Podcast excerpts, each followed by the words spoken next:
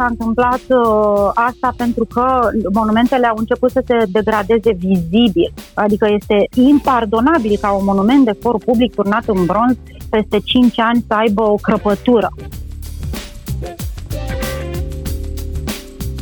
Este o rușine că Bucureștiul are monumente refăcute atât de prost în spațiu, în spațiu public. Nu se lucrează alături de peisagiști, alături de administrația parcurilor și uh, lacurilor, alături de arhitecți, de sculptori.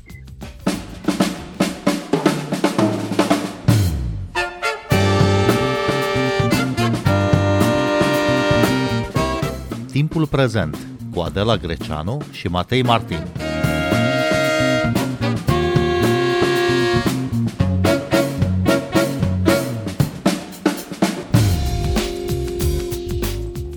Presupune realizarea monumentelor de for public? Cum se evaluează proiectele înscrise într-un concurs pentru realizarea unei sculpturi sau a unui monument din bani publici?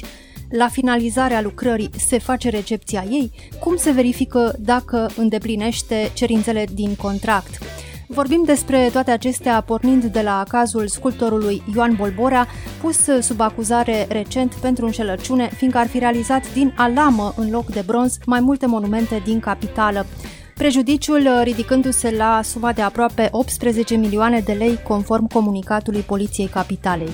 Bine v-am găsit, noi suntem Adela Greceanu și Matei Martin și invitata noastră este curatoarea Ioana Ciocan, vicepreședinta Uniunii Artiștilor Plastici. Bun venit la Radio România Cultural!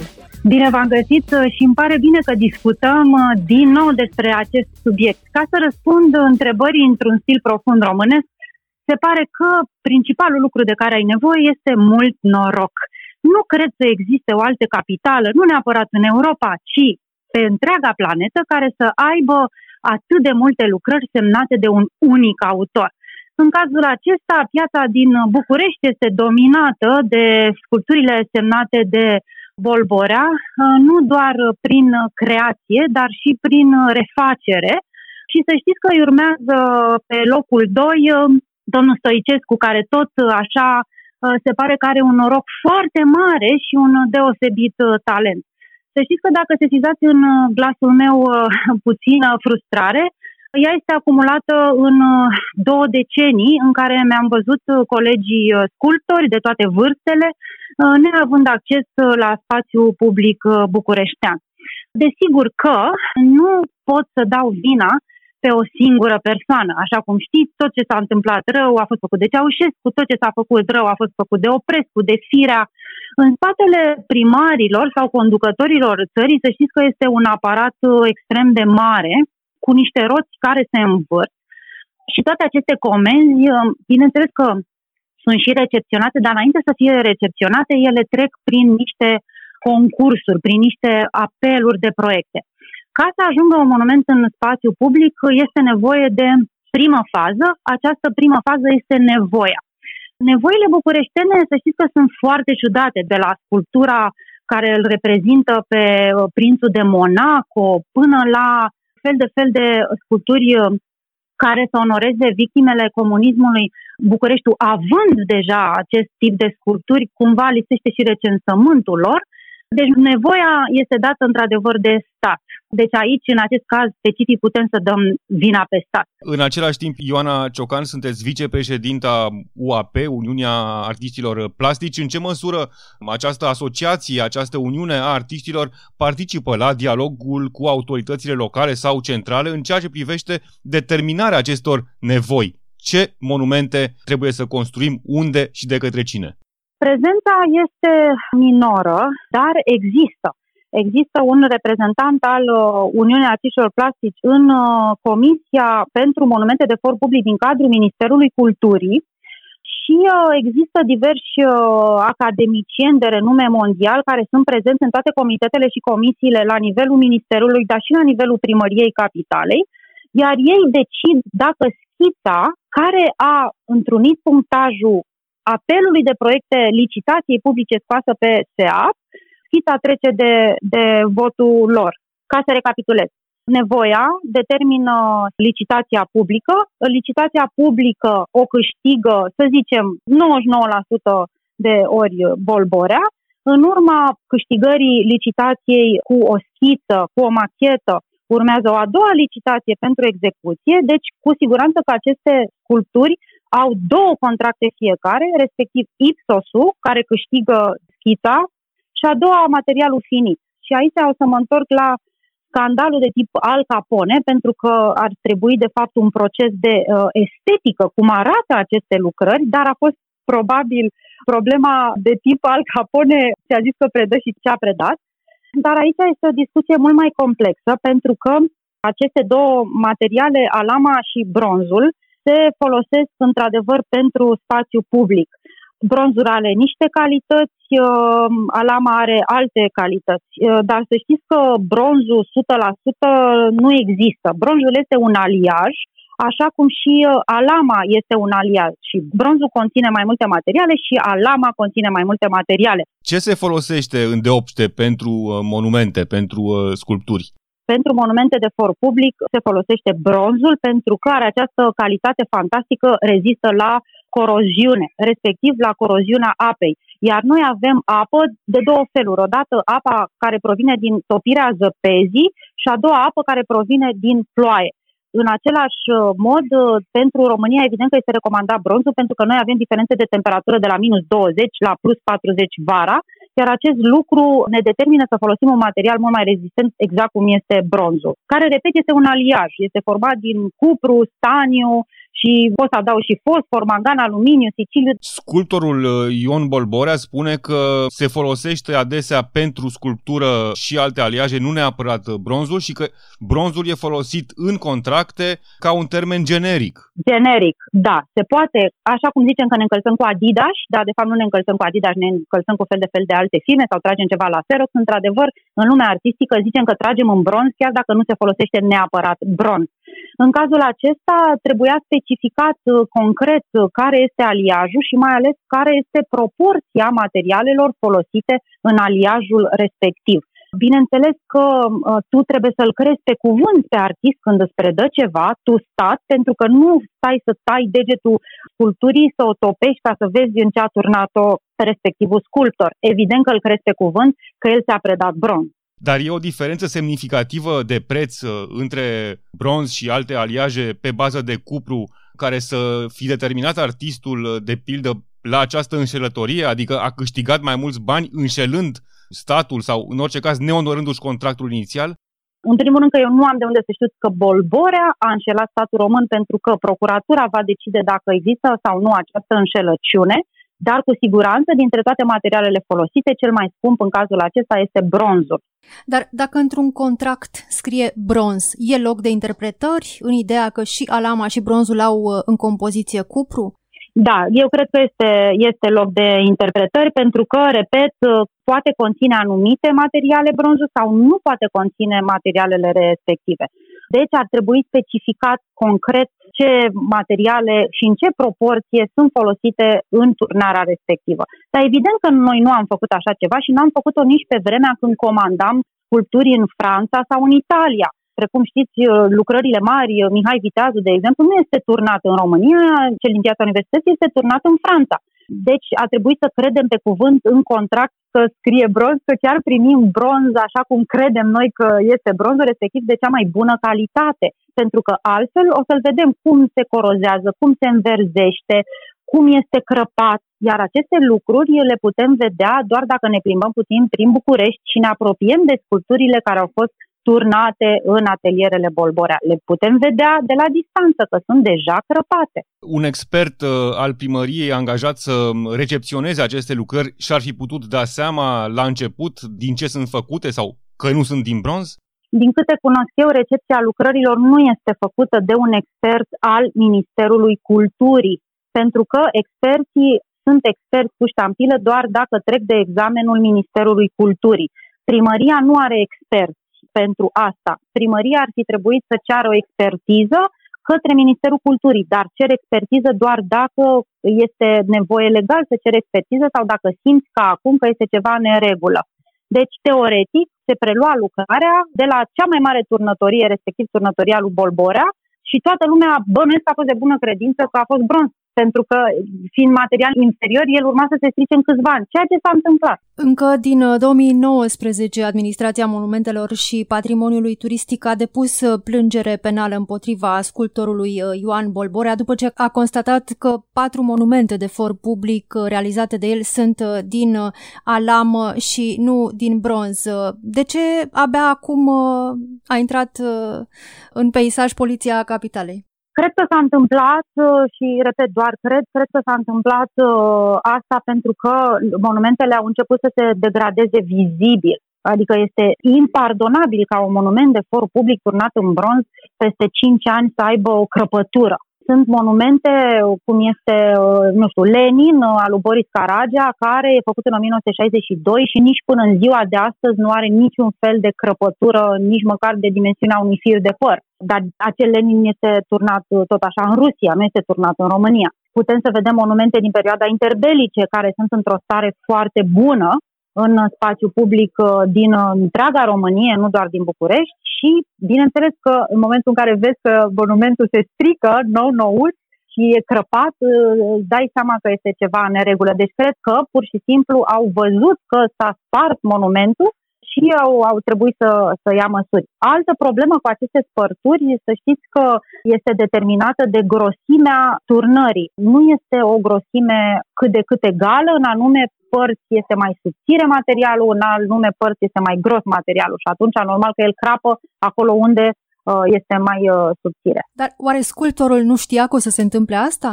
Uh, în primul rând, ceea ce reproșez eu lui Bolborea și ceea ce am reproșat în decursul anilor nu a fost uh, neapărat aliajul, că nici eu nu aveam de unde să știu ce aliaj este acolo, ci forma estetică a lucrărilor, mai ales că Bolbore a făcut resfacere de monument pierdut. Sunt monumente în București care au fost scoase în spațiu public de dictatura comunistă și după Revoluție ele au fost uh, refăcute iar această refacere este una absolut execrabilă. Am zis-o de mai multe ori și o să zic de fiecare dată. Este o rușine că Bucureștiul are monumente refăcute atât de prost în spațiu, în spațiu public. Cum ar fi? Deci, cum ar fi uh, monumentul lui uh, Lascăr Catargiu, pe care îl vedeți și voi și care, Doamne iartă-mă, este la Google, că nici măcar nu seamănă cu originalul făcut la 1907, cum ar fi monumentul Carada, și acum, bineînțeles, monumentul Brătianu, care a fost inaugurat uh, de curând în administrația Firea. Multe dintre monumentele publice apărute în ultimii ani în București au fost uh, criticate de specialiști, uh, de alți artiști, de public. Mă gândesc de pildă la monumentul dedicat eroilor Revoluției din decembrie 89, monument realizat de Alexandru Gilduș și ironizat prin tot felul de formule precum țeapa lui Gilduș sau cartoful pe băț vandalizat anul trecut. S-a făcut și o petiție pentru declasarea sa din rândul monumentelor istorice, fiindcă ar sfida memoria celor uciși. Ioana Ciocan, cum ne raportăm, de fapt, la aceste monumente recente din București? Mihai Roveanu numea acest spațiu mic de pe calea Victoriei Maidanul cu statui, pentru că avem uh, nenumărate sculpturi în 100 uh, de metri pătrați. Avem uh, Carol, avem țeapa lui Gilduș, monumentul lui Spătaru, Ion Nicodim, sunt prea multe la un loc, n-au niciun fel de legătură. Uh, dar, de fapt, această estetizare forțată a spațiului public o vedem peste tot, în toate cartierele. Ai senzația că cineva ia o foaie de hârtie, se uită cum sunt amplasate străzile și pune un X și acolo urmează să pună o sculptură.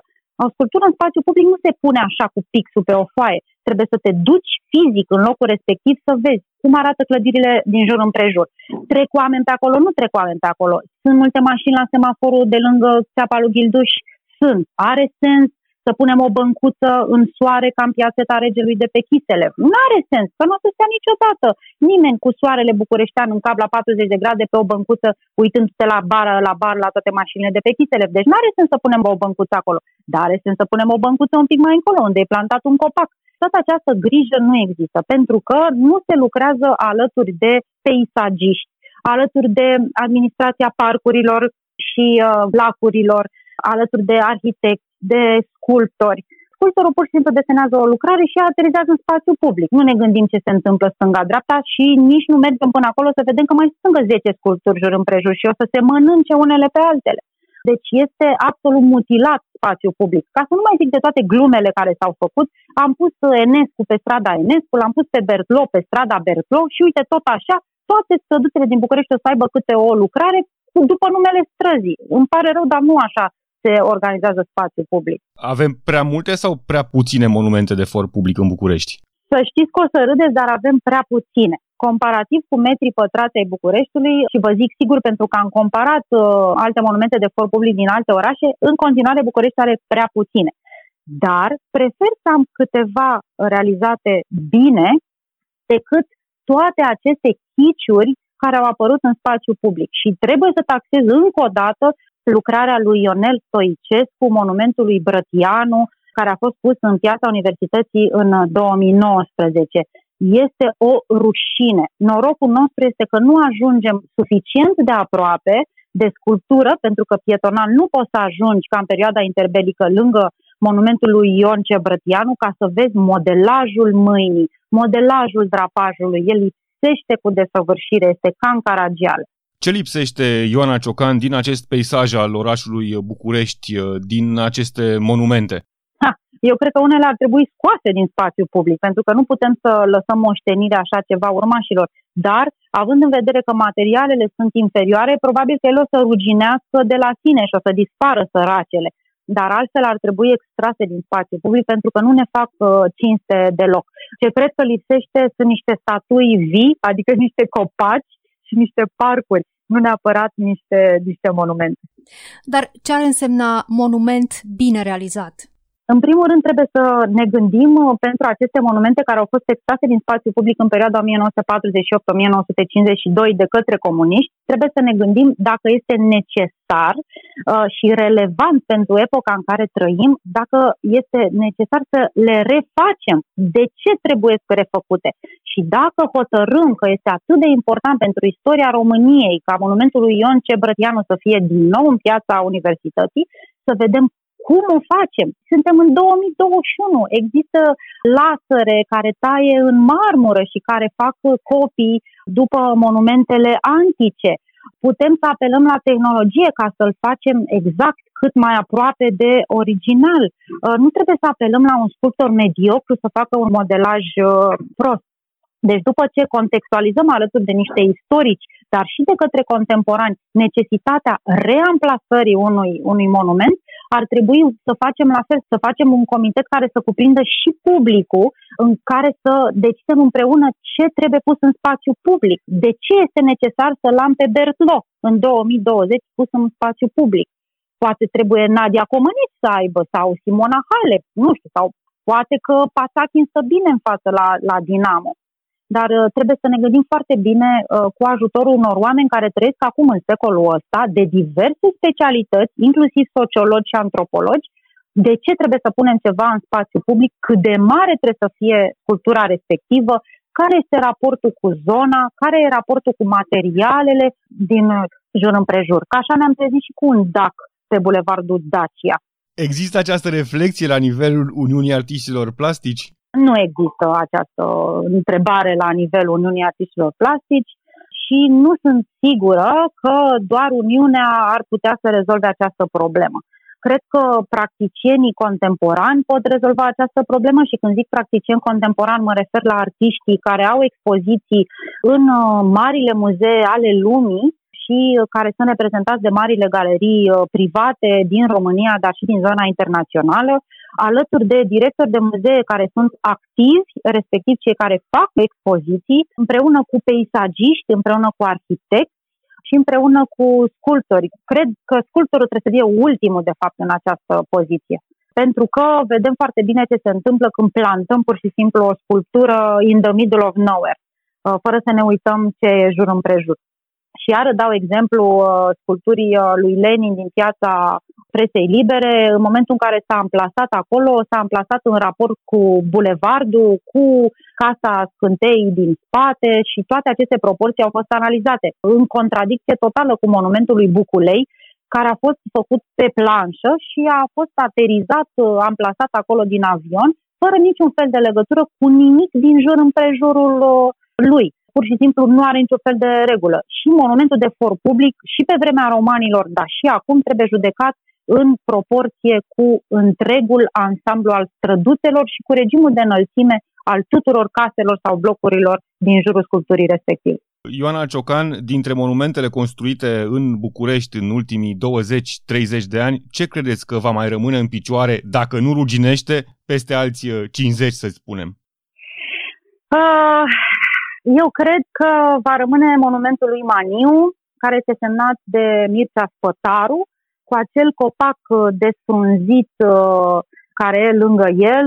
Mi se pare că este perfect echilibrat și uh, mai ales că este amplasat acolo, lângă balconul infam de unde a plecat uh, Nicolae Ceaușescu. Cred că este un moment uh, excepțional. Și proporția și soclu și mai ales acel copac care este turnat după un copac aflat în curtea Catedrei de Sculptură a Unarte București, la fel un copac fără crengi vii, fără frunze vii, care de fapt vorbește de suferința lui Maniu.